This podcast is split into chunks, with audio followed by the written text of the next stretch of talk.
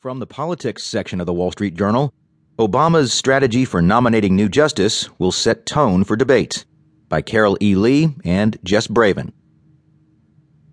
The Supreme Court vacancy left by Justice Antonin Scalia created one of the last major power struggles between President Barack Obama and congressional Republicans, and how the White House approaches the fight over a pivotal lifetime appointment will fundamentally shape the debate.